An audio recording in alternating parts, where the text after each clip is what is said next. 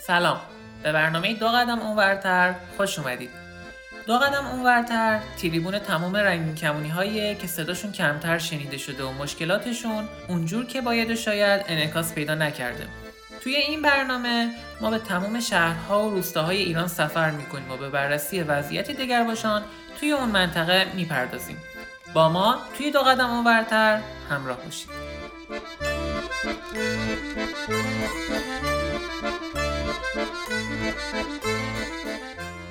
28 امین قسمت از برنامه دو قدم اونورتر اختصاص داره به روز جهانی پناهندگان. در برنامه امروز آرتمیس اکبری کنشگر حقوق دیگرباشان و مدیر سازمان افغان الژیبیتی مهمون ماست و قرار تا با هم گفتگویی درباره شرایط پناهجویان ایرانی و افغان در کشور ترکیه داشته باشیم.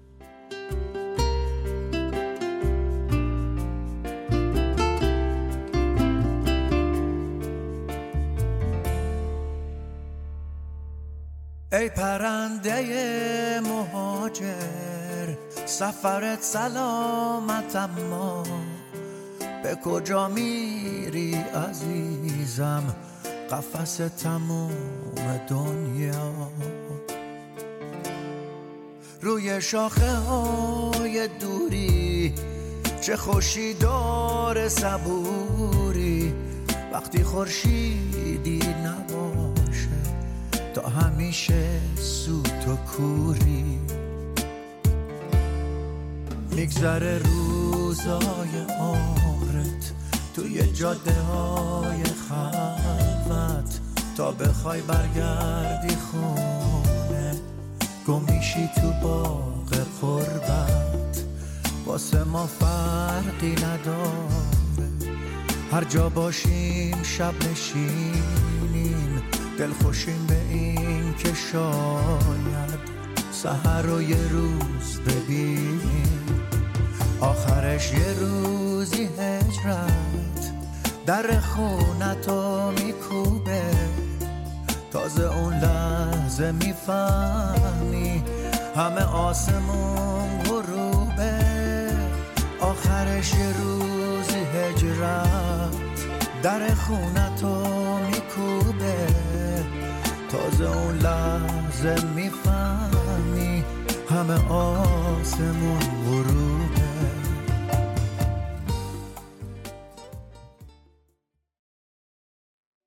بیست جوان یا سی خرداد ماه مصادف با روز جهانی پناهندگان.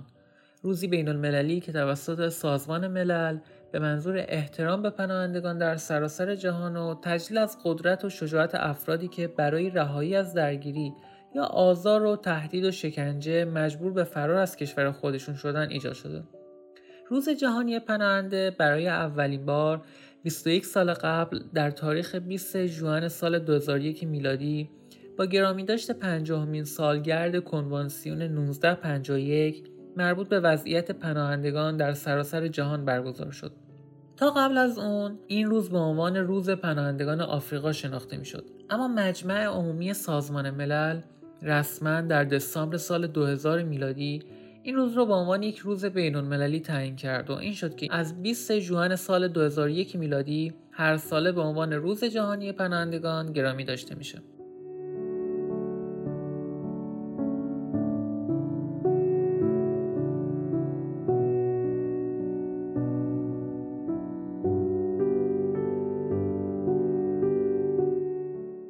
UNHCR یا آژانس پناهندگان سازمان ملل متحد شعار روز جهانی پناهندگان برای امسال رو به این شکل انتخاب کرده. هر کس هر کجا هر زمان. UNHCR در توضیح هدف خودش از انتخاب این شعار گفته که هر فردی بر روی این کره خاکی حق داره به دنبال امنیت باشه. هر کسی که باشه اهل هر کجا که باشه و هر زمان که مجبور به فرار بشه.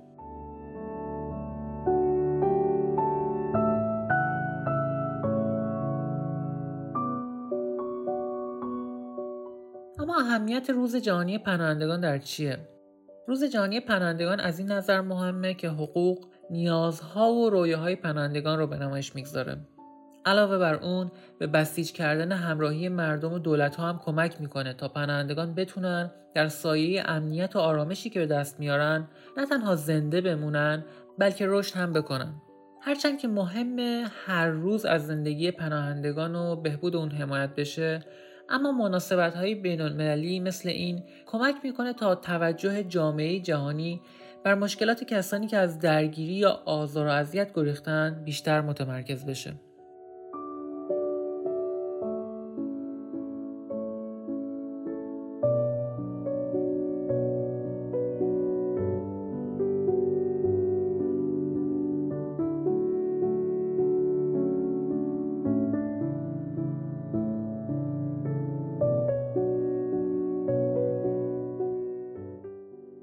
امروز میزبان آرتمیس اکبری کنشگر حقوق دگرباشان و مجری و تهیه کننده برنامه اینجا پامیر در رادیو رنگین کمان و همچنین مدیر سازمان افغان LGBT هستیم و قرار تا با هم شرایط پناهجویان دگرباش رو بررسی کنیم. آرتمیس سلام. خیلی خوش اومدی به برنامه دو قدم اونورتر.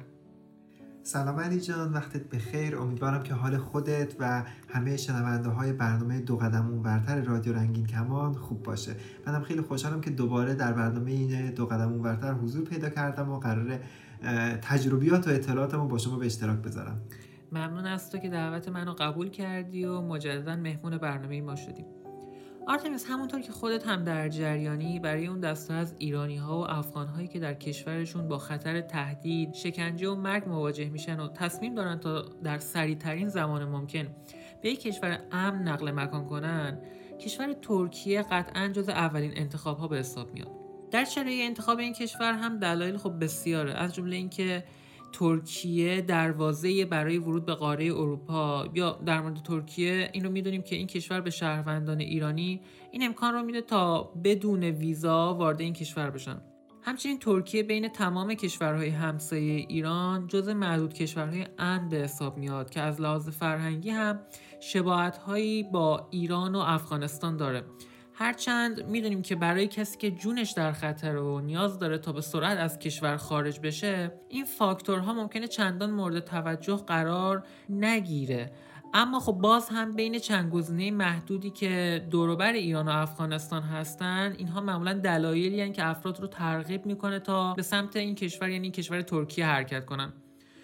خب من بیشتر از این صحبت نمی کنم الان از تو می‌خوام که کمی از پروسه درخواست پناهندگی در کشور ترکیه به ما بگی و توضیح بدی که یک پناهجو در بد و ورود به این کشور باید به کجا مراجعه کنه. خب علی همینطور که خود توضیح دادی ترکیه تبدیل شده به کشور کشور یک ترا... کشور ترانزیتی هست که دروازه به سمت اروپا و کشورهای امن اروپایی تا بتونن وارد اون کشورها بشن و زندگی جدیدی رو شروع کنن.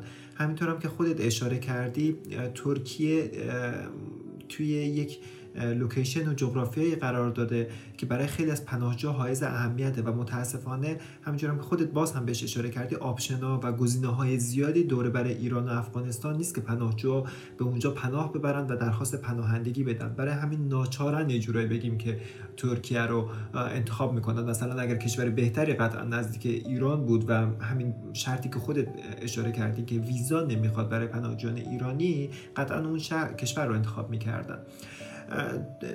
روند پناهندگی توی ترکیه یک مقدار پیچیده شده این مدت. اول از همه دوست دارم یک مقدمه بگم در مورد روند پناهندگی که قبلا بوده و الان به چه صورته. خب قبلا سازمان ملل کمیسیون عالی سازمان ملل متحد در امور پناهندگان یا UNHCR مسئول ثبت درخواست پناه، پناهندگی پناهجویان بودند که وارد ترکیه می شدند و بعد از سال 2016 این در این امور به آسام سپرده شد آسام مرکزی در داخل آنکارا. و بعد از اون در 10 سپتامبر 2018 روند ثبت نام پناهجویان جدید الورود تازه در ترکیه و روند بررسی درخواست پناهندگی اونها و اعلام نتیجه وضعیت پناهندگی اونها به دست اداره مهاجرت ترکیه سپرده شد. که الان هم اداره مهاجرت ترکیه همین اواخر زیر مجموعه وزارت کشور رفته و استقلال خودش رو عملا از دست داده و با تغییر هر دولت تاثیر به سزایی روی روند پناهجویی می‌ذاره. قبلا اداره مهاجرت ارگان مستقلی بود که با عوض شدن دولت ها سیاست های ثابت خودش رو داشت که الان دیگه مثل اون سابق نیست و استقلال خودش هم از دست داده. اما در سوالی که پرسیدین که روند پناهجویی به چه صورته الان یک مقدار پیچیده شده و پناهجویان می‌تونن در 81 استان ترکیه درخواست پناهندگی بدن. اما در همه استان ها مثل آنکارا، ازمیر، استانبول این استانهای اصلی و شهرهای بزرگ و توریستی امکان این نیست که بتونن اونجا زندگی کنن ولی می‌تونن برن توی اداره مهاجرت آنکارا درخواست پناهندگی بدن و اونها رو و اون رو به شهرهای دیگه میفرستن. اداره مهاجرت اداره مهاجرت توی استانها اول از همه یک پیش مصاحبه ازشون می‌گیرن و دلایل خروج اونها رو از کشورشون می‌پرسن اینکه چرا اومدن درخواست پناهندگی دادن و چرا نمی‌تونن برگردن. و بعد اگر حال توضیحاتی که داد مطابق اون دستورالعمل های قوانین پناهندگی توی ترکیه باشه و کنوانسیون ژنو باشه می‌تونه در ثبت نام اولیه اون انجام میشه و بعد دوباره یک مصاحبه اصلی می‌گیرن و اگر قبول بشه در اون مصاحبه یک kimlik şartlı mülteci یا قبولی مشروط میدن که تا زمان بازاسکان می‌تونن توی ترکیه اقامت داشته باشن اقامت قانونی داشته باشن و دیگه هم دیپورت نمیشن. البته این دیپورت به این شرطه که قوانین ترکیه رو رعایت کنه به قوانین ترکیه احترام بذاره مانع نظم عمومی نشه و امنیت عمومی رو به خطر نندازه. می‌تونه توی ترکیه اسکان داده باشه. اما محدودیت ها و شرایطی داره که حالا اگه خودت بخوای بعدا من بهش اشاره می‌کنم. آرتمیس تو این اشاره کردی که چند شهر مشخص در ترکیه هستن که پناهندگان جز در موارد با خصوصی نمی‌تونن در اون شهرها درخواست پناهندگی بدن مثل آنکارا، ازمیر، استانبول. اما ما خیلی از پناهندگان میشنویم این رو که حتی استانهایی هم که باز هستن و دولت ترکیه این اجازه رو داده که در اونها درخواست پناهندگی انجام بشه باز وقتی به اداره مهاجرت مراجعه می‌کنند خیلی سلیقه‌ای عمل میشه. بعضی وقتا قبول می‌کنن بعضی وقتا رد می‌کنن یا حتی بوده که قبول کردن اما بعدها دوباره شخص پناهنده رو فرا خوندن و اونو معرفی کردن به یک استان دیگه تا بره اونجا درخواست پناهندگی بده. می‌خوام بدونم چقدر این حرفها حقیقت داره و آیا واقعا در ترکیه در استانهای ترکیه سلیقه‌ای عمل میشه؟ خب علی این توضیحاتی که دادی کاملا درسته و مثال هایی که زدی کاملا عینی و واقعی هست و همین روندی که الان توی ترکیه داره اتفاق میفته نگاه کنید من این توضیحاتی که توی در پاسخ به سوال قبلیتون دادم یک روند کلی و یک اون چیزی که تو قانون اومده هست و چیزی که روی کاغذ نوشته شده.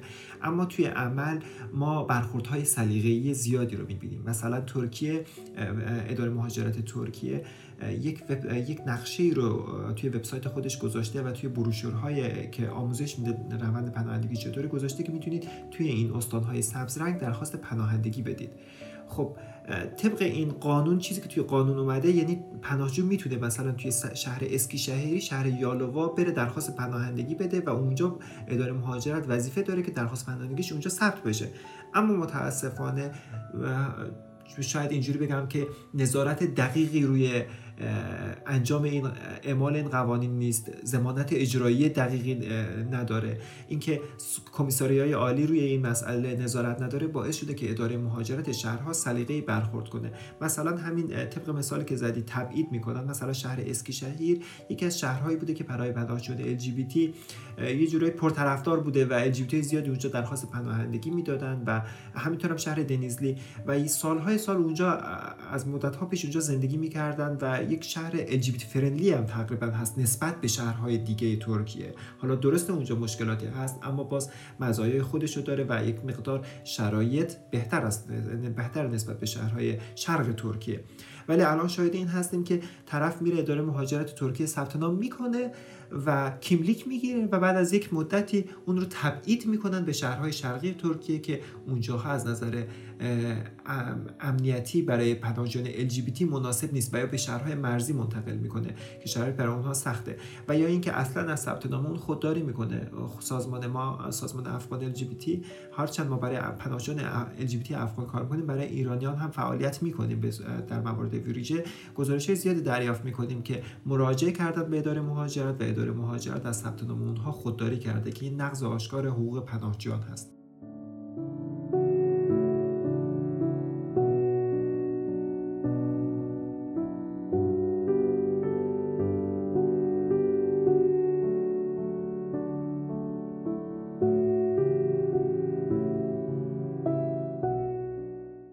می‌خوام بدونم که آیا سازمان هایی هستن در ترکیه که در این موارد به داد پناهنده برسن به اون کمک کنن وکیل در اختیارش بگذارن بتونن توی پروسه پناهندگی بهش کمک کنن راهنمایی لازم رو بدن آیا همچین سازمان هایی در ترکیه وجود دارن اصلا؟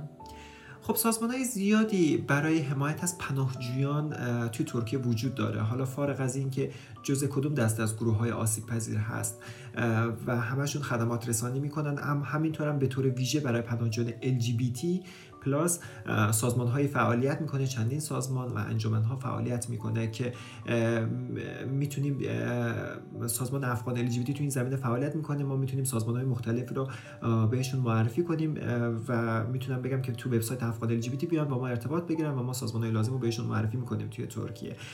اما در مورد روند ثبت نام باید بگم که متاسفانه از زمانی که پروسه ثبت نام به دست اداره مهاجرت سپرده شده حتی سازمان های غیر انتفاعی و سازمان های حامی پناهجویان هم کار زیادی نمی‌تونه بکنه. مثلا شاید بتونه نامه براش بنویسه نامه رسمی خطاب به اداره مهاجرت بنویسه یا وکیل بگیره از اداره مهاجرت شکایت کنه. اما باز هم در نهایت اداره مهاجرت تصمیم گیرنده نهایی هستش.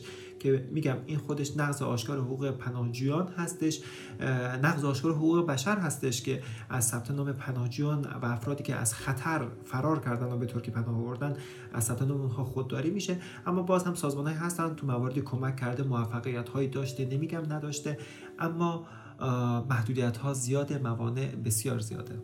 آرتمیس ما می‌دونیم که ترکیه الان در وضعیت اقتصادی مناسبی به سر نمی‌بره. قیمت مواد خوراکی به شدت بالا رفته قیمت اجاره ها بالا رفته قیمت آب برق گاز همگی افزایش پیدا کرده و علاوه بر اون می‌دونیم که ترکیه در سال آینده هم یک انتخابات بسیار مهم رو در پیش داره. با همه اینها می‌خوام بدونم چقدر زندگی پناهجویان در ترکیه تحت تاثیر این وقایع تحت تاثیر این گرونی ها تحت تاثیر انتخاباتی که پیش روی قرار گرفته و می‌خوام بدونم آیا سازمان ملل یون در ترکیه برنامه ای رو برای گذر موفقیت آمیز برای پناهجویان خصوصا پناهجویان LGBT که بسیار بیشتر آسیب پذیرند در ترکیه در نظر گرفته؟ آیا اصلا برنامه مشخصی وجود داره تا پناهجویان بتونن به سلامتی از این طوفان اقتصادی که در ترکیه در حال حاضر وجود داره عبور کنن خب سوالی که پرسیدی خیلی سوال خوبی بود. متاسفانه توی این چند سال اخیر ترکیه دچار بحران های زیادی شد. یکی از و اون بحران ها وضعیت پناهجویان رو هم پناهجویان به خصوص پناهجویان LGBT رو تحت تاثیر قرار داد. یکی از اون بحران ها بحران کودتای ترکیه بود که کودتای نافرجامی که تو ترکیه اتفاق افتاد بود که همین مسئله باعث شد که تو کانادا پرونده پرونده پناهندگی بیشتر پناهجویان ایرانی رو تقریبا متوقف کنه و همزمان جنگ سوریه بزرگترین تاثیر رو وضعیت پناهجویان ایرانی و افغان گذاشت و چندین سال پرونده پناهجویان ایرانی و افغان از اولویت به طور کامل کنار گذاشته شد. مثلا سال 2016 کانادا اعلام کرد که ما روند بررسی پناهجویان غیر سوری یعنی ایرانی و افغان رو متوقف کردن تو ترکیه و فقط به پناهجویان سوری اولویت دادن و این رو این توقف پرونده پناهندگی تا سال 2015 ادامه داشت و باعث شد پناهجویان تو شرایط سختری زندگی کنه. و بعد کرونا ویروس باعث شد که زندگی اونها تحت تاثیر قرار بگیره. خیلی از پناهجویان LGBT رو ما بهتر می‌دونیم که توی ترکیه توی کافه ها رستوران ها کار می‌کنن توی کارگاه ها کار می‌کنن. و طبق صحبتی هم که داشتیم با خیلی از پناهجویان به این نتیجه رسیدیم که کار توی کافه و رستوران ها بین پناهجویان LGBT خیلی رواج داره و این کرونا باعث شد که خیلی از رستوران ها و کافه ها بسته بشه و اونها بیکار بشن و متاسفانه هیچ حمایت مالی و کمک مالی هم نداشتن کمک های مالی نمیگم نیست هست اما نه برای همه پناهجویان. فقط برای عده کمی از پناهجویان آسیب پذیر در داخل ترکیه که با مشکلات سلامت مشکلات خاصی دست و پنجه نرم می‌کنن به اونها تعلق می‌گیره و به همه هم تعلق نمی‌گیره. و حتی همون هایی هم که مشکلات خاصی دارن بیماری های خاصی دارن هم متاسفانه باز به این کمک ها دسترسی نداشتن. مثلا کمک های مالی خاصی هستن برای افراد ترنس که الان قبلا 750 لیر بود اما الان اگه دقیق بگم 1080 لیره. تعلق می‌گرفت. اما همین کمک برای افراد همجنسگرا یا دو جنسگرا 120 لیر بود اگر اشتباه نکنم و الان شده 150 لیر. 150 لیر توی شرایط الان تو ترکیه پول آب و برق و گاز هم نمیشه. گاز که اصلا نمیشه پول آب و برق هم نمیشه. نمیشه و این پولی نیست که بتونه اونها رو تو موارد بحرانی بتونه دستشون رو بگیره و کمک کنه. و یا اون 1080 لیر درسته نسبت به اون 150 لیر مبلغ بالایی اما باز نمی‌تونه همه چیز رو پوشش بده و حمایت ناچیزی است. تازه این کمک 150 لیره و 1080 لیری یک کمکیه که یک درصد کمی از پناهجویان LGBT تعلق گرفت و بیشتر پناهجویان LGBT در داخل ترکیه حتی همین کمک های اندک رو هم دریافت نمی‌کنه. و همین باعث شد که خیلی از پناهجویان LGBT وقتی که بحران کرونا ویروس اومد و تورم تو ترکیه بالا رفت مشکلات اقتصادی شروع شد هیچ حمایت مالی نداشته باشه. افرادی بودن که خونه های خودشون رو از دست دادن توی پارک ها خوابیدن من یادم یه پناهجوی هم مرد همجنسگر ایرانی بود توی دنیزلی. خونه خودش رو از دست داد و رفت توی جلوی دفتر آسام خوابید و تا مدت ها جایی برای خوابیدن نداشت. و حتی باعث شد که خیلی از افراد پناهجویان LGBT ناچار بشن که به کارگری جنسی روی بیارن. و توی این چون هیچ قانون حمایتی هم برای پناه... کارگری جنسی توی ترکیه وجود نداره خشونت های زیادی رو توی این شغل تحمل کردن. و همینطور این کرونا ویروس باعث شد که پناهجویان LGBT همجنسگرایی کرونا ویروس ربط داده شد به همجنسگرایی و روحانی بزرگ ترکیه. این مسئله رو اعلام کرد و خشونت ها علیه اونها افزایش پیدا کرد. این تورم اقتصادی کرونا ویروس بحران جنگ سوریه کودتای ترکیه باعث شد که زندگی پناهجویان به شدت تحت تاثیر قرار بگیره و زندگی اونها هر روز تختر و سختتر بشه و توی یک بنبست گیر کنن به مسئله دیگه هم می‌خوام اشاره کنم. اون مسئله هم این بود که تو به انتخابات پیش رو سال آینده پیش رو در سال آینده اشاره کردی و گفتی که این هم تاثیر قرار داشت. خیلی فکر کنند که چطور این مسئله زندگی پناهجویان رو تحت تاثیر قرار داده. این سوال خیلی سوال مهم و دقیقی بود و مرسی که این سوال پرسیدی. الان من معتقدم که پناهجویان تو ترکیه بازیچه سیاسی ترکیه و کشورهای اروپایی شده. از یک طرف کشورهای اروپایی به ترکیه پول میده که پناهجویان وارد که اتحادیه اروپا نشن و از یک طرف دیگه دولت حاکم فعلی و عدالت حزب عدالت توسعه از سمت احزاب دیگه تحت فشار قرار گرفته به خاطر تعداد زیادی از پناهجویان در داخل ترکیه و افکار عمومی الان ضد پناهجویی شده پناهجویان شده در داخل ترکیه. و همین مسئله باعث شده که حزب عدالت توسعه برای اینکه بتونه تو انتخابات بعدی پیروز بشه پناهجویان رو تحت فشار شدیدی قرار بده قوانین سختگیرانه ای رو اعمال کنه. ما شاهد بودیم توی این مدت پناهجویان بسیار زیادی از داخل ترکیه دیپورت شدن. در صورتی که پناهجویانی که وارد خاک ترکیه شده این حق رو دارن که درخواست پناهندگی بدن. همین الان طبق آماری که به تازگی منتشر شد 25 هزار نفر الان توی کمپ های دیپورتی ترکیه هستند که 4500 نفر تقریبا از ملیت افغان هستند و تعداد زیادی از اونها هم ایرانی هستند و یک مرد همجنسگرای ایرانی که با سازمان ما در ارتباط گرفته بود از شهر دنیزلی به شهر دیگر تبعید شد و الان حکم ترک خاک گرفته و, و به زودی در خطر اخراج قرار داده.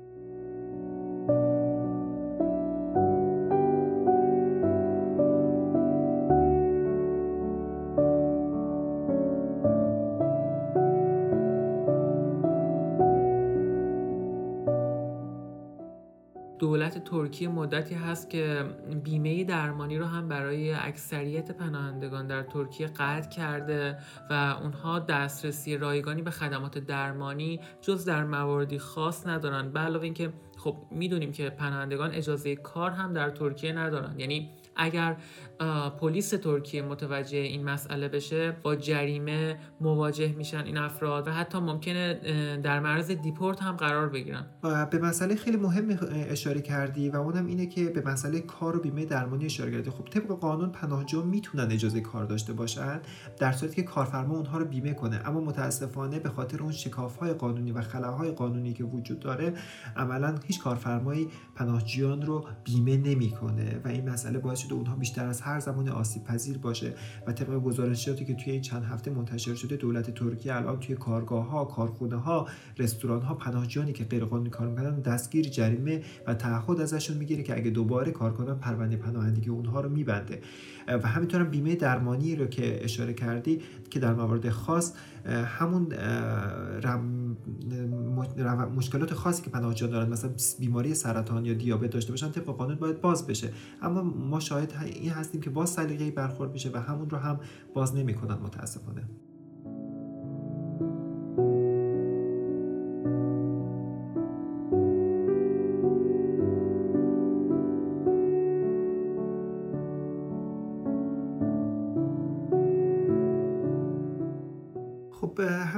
اشاره کردی ترکیه واقعا یک کشور امنی برای جامعه LGBT نیست. خود جامعه LGBT ترک هم با مشکلات زیادی توی ترکیه دست و پنجه نرم می‌کنن و رفتار هوموفوبیک رو می‌بینن ترنسفوبیک رو می‌بینن حملاتی علیه جامعه LGBT حتی خود ترک شده. حالا چه برسه به یک پناهجویی که از یک کشور دیگه میاد و اونجا زندگی می‌کنه و خشونت و ستمی که اونجا تجربه می‌کنه چند برابره و مضاعف نسبت به یک شهروند LGBT ترک.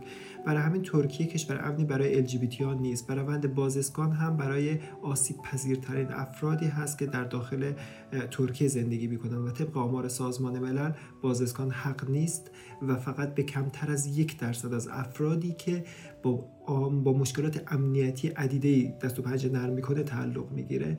این پروسه قبلا فقط از طریق سازمان ملل پیش می‌رفت اما از 10 سپتامبر 2018 به این طرف با همکاری اداره مهاجرت و سازمان ملل پیش میره. اما متاسفانه ما شاهد هستیم که با اینکه LGBT ها توی ترکیه با شرط خیلی سخت دست و پنجه نرم می‌کنن اما با آمار بازسکان متاسفانه برای ایرانیان به خصوص به قدری پایین اومده. الان ایرانی زیادی پروندهشون سالهاست توی بخش کشوری منتظره که به کشور سوم انتقال داده بشه اما متاسفانه هیچ نتیجه نگرفته و هر روز که میگذره این آمار پایین تر میشه. مثلا توی این چند سال گذشته آمار بازسکان کمتر از 200 نفر یا چند سال پیش کمتر از 100 نفر بوده که عوامل مثل کرونا روش تاثیر گذاشته جنگ سوریه تاثیر گذاشته و الان جنگ اوکراین و همینطور هم سقوط افغانستان. همه اینا باعث میشه که آمار بازسکان برای ایرانیا پایین بیاد و همینطور هم توی وبسایت تارنمای سازمان ملل ما دیدیم که پارسال بود اگه اشتباه نکنم ایران از لیست ده کشور برای بازسکان خارج شده و توی قسمت آدرز یا دگران رفته و خب این یک زنگ هشداری هست برای پناهجویان ایرانی که الان توی ترکیه زندگی می‌کنن. حتی بعد از حضور ترامپ و قضیه تراول بن هم بسیاری از پرونده هایی که برای ایرانیان بود در آمریکا متوقف شد. دقیقا با اومدن دونالد ترامپ و همون قانون تراول بند باعث شد که پرونده ایرانیا سالهای سال استوب بخوره و خیلی هم حتی فکر می‌کردن اگر جو بایدن بیاد شاید پرونده اونها دوباره به جریان بیفته و سریعتر بشه. ولی الان ما ببینیم که همچنان پرونده اونها استوب شده تکونی نخورده و همچنان منتظر بازسکان هستن و هیچ کشور دیگه هم اونا رو بازسکان نمی‌کنه. و متاسفانه اینجاست که ما باید یک کاری انجام بدیم. ادوکیسی کنیم فعال حقوق حقوق LGBT حقوق پناهجویان باید اقدامی انجام بدن و به کشورهای غربی فشار بیارن و در مورد وضعیت جامعه پناهجویان LGBT ایرانی و همینطور افغان در ترکیه بیشتر آگاهی رسانی کنند و به از اون کشورها بخوان که روند بازسکان رو تسریع کنند